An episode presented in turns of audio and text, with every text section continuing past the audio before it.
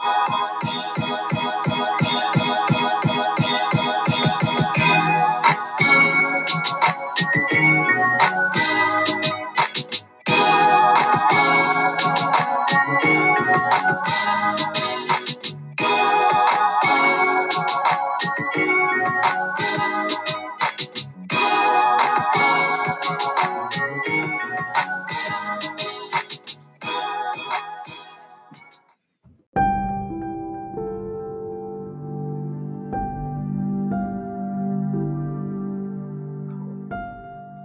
What's up, you guys? And thank you for joining me for another episode of The Words That Spoke to My Soul. And for this episode, we are going to be discussing The Women on Redford Drive. Now, this is a book part of a uh, series um, of the Dancing Hills community. And this is the Dancing Hills Mystery Number One by Alretha Thomas. Now, this is the October 2020 featuring the unknown reader selection. Now, I'm just going to put it out here. I keep going back and forth as to whether or not Alretha Thomas is an actual indie author, but I believe she is, or at least has some indie published books. So that's my disclaimer if I'm wrong. Forgive me. but per the usual, I'll go ahead and give you guys a brief synopsis of this book. Now, this is a murder mystery that gets right to the point. Um, and a very abusive husband, Keith Pritchard, no longer holds the power over his wife, Julia Pritchard, or his daughter, his daughter, Blythe Pritchard. And they both decide, Julia and Blythe, to move out of the house because it's no longer the happy home that the three of them had together.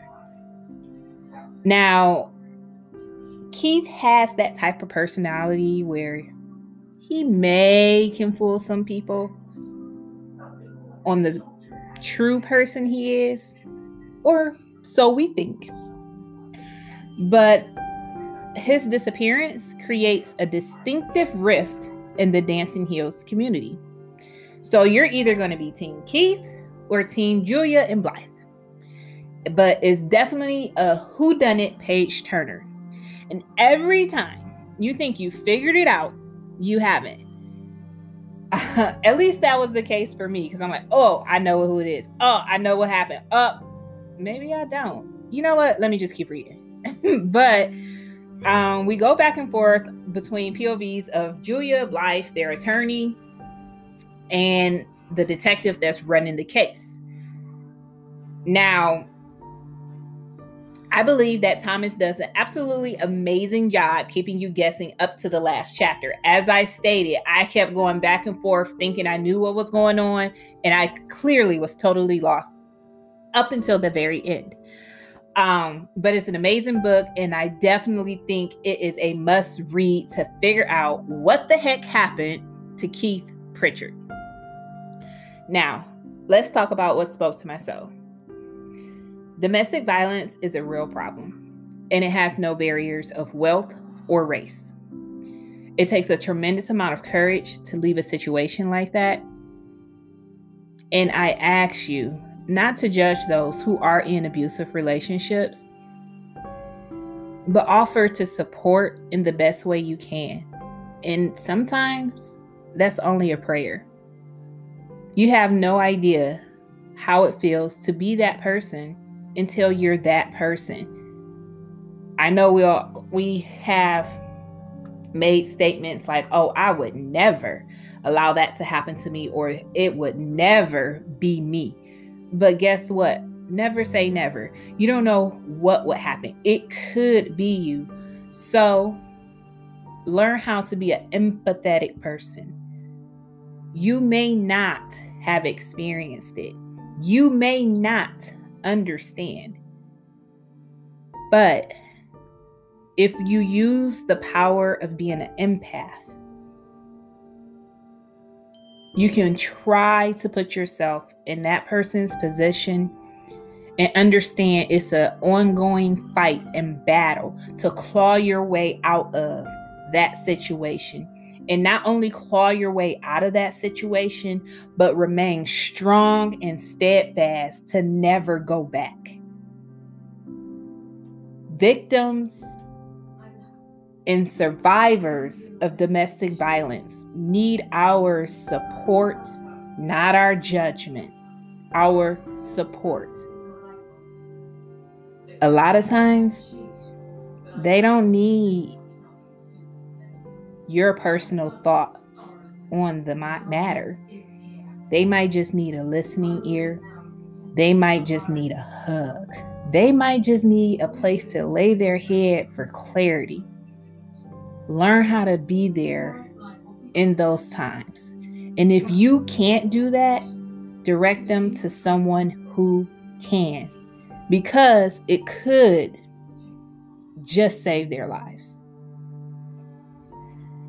Now, the second idea that spoke to my soul is to never lose sight of who you are because of the glitz and glamour. You know, we can go so high and feel like we've accomplished everything and have everything we want, but still feel empty.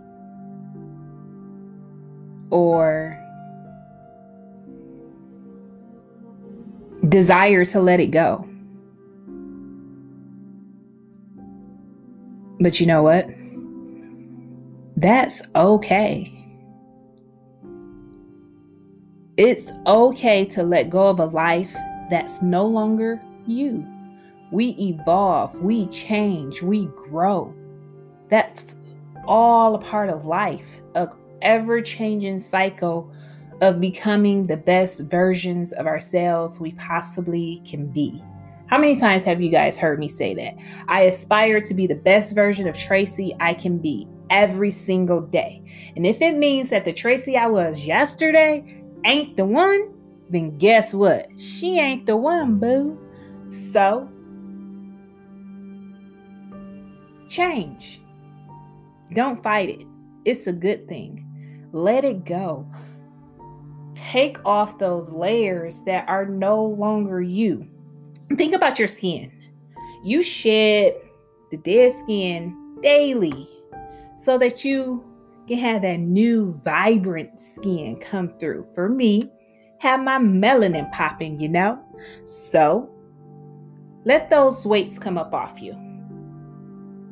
And I promise you, the moment you do, you'll feel so refreshed.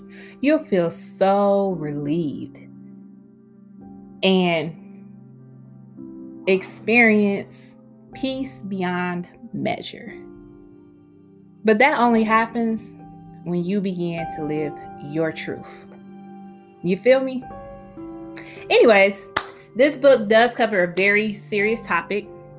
I believe it was covered with the utmost respect to victims and survivors of domestic violence, and it is a definite must read. In fact, I truly can see this as a movie. And out of all of the featuring the unknown books I've read to date for this year, because I did miss a few that I was supposed to get to, but don't worry, I'm going to circle back around and get back to them because you know that's what I do. But this is by far my uh favoritist. I probably made that up. It's fine. My favoritist featuring the unknown book I've read for 2020. Check it out The Women on Redford Drive by Al Retha Thomas.